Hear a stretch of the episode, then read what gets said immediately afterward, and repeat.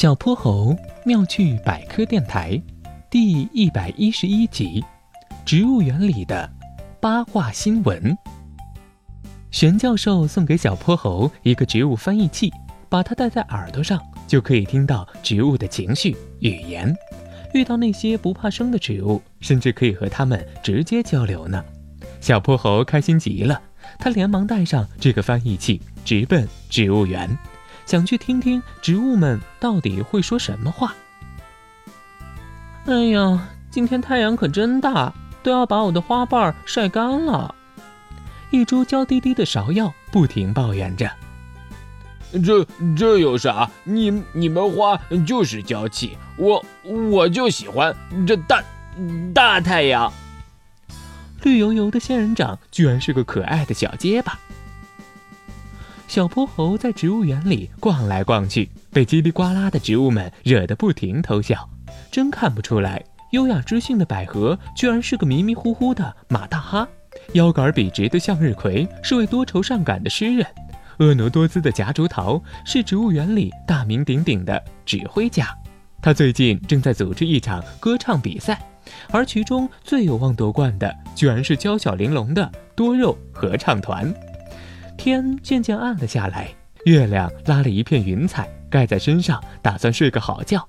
可小泼猴还不肯回家，他在植物园里兜兜转转，可是说话的植物越来越少了。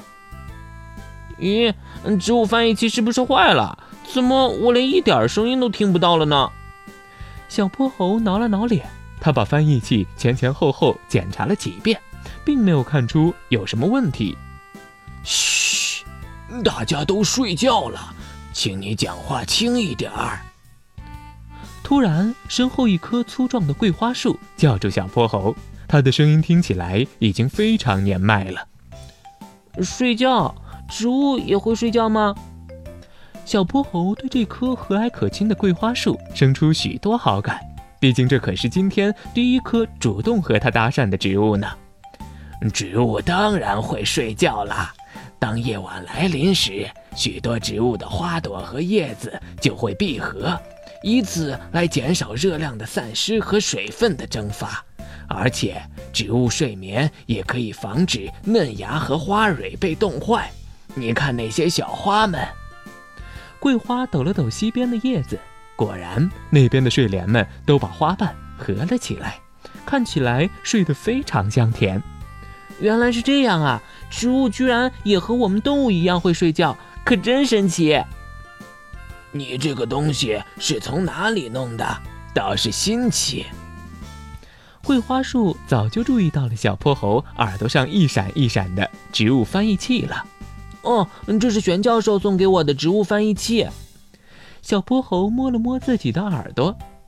玄教授。哈哈哈哈他可是我的老朋友了。想当年它还是只小鸟的时候，经常大半夜的站在我的枝头上对别的小鸟吹口哨。我这个熬夜的毛病啊，就是那个时候留下的。桂花树哈哈大笑起来。突然，桂花树打了个哈欠，小泼猴也有些困了。呃。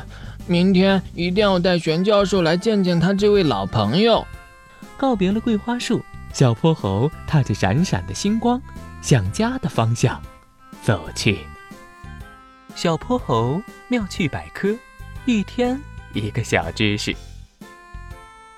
如果你喜欢小泼猴，想和我成为好朋友，一定记得点击订阅哦。同时，非常欢迎大家在节目下方留言。把心中的大问题、小问题告诉小泼猴，我们会从中挑出好玩有趣的来做解答和分享。被挑中问题的小朋友还会有一件小礼物送给你哟。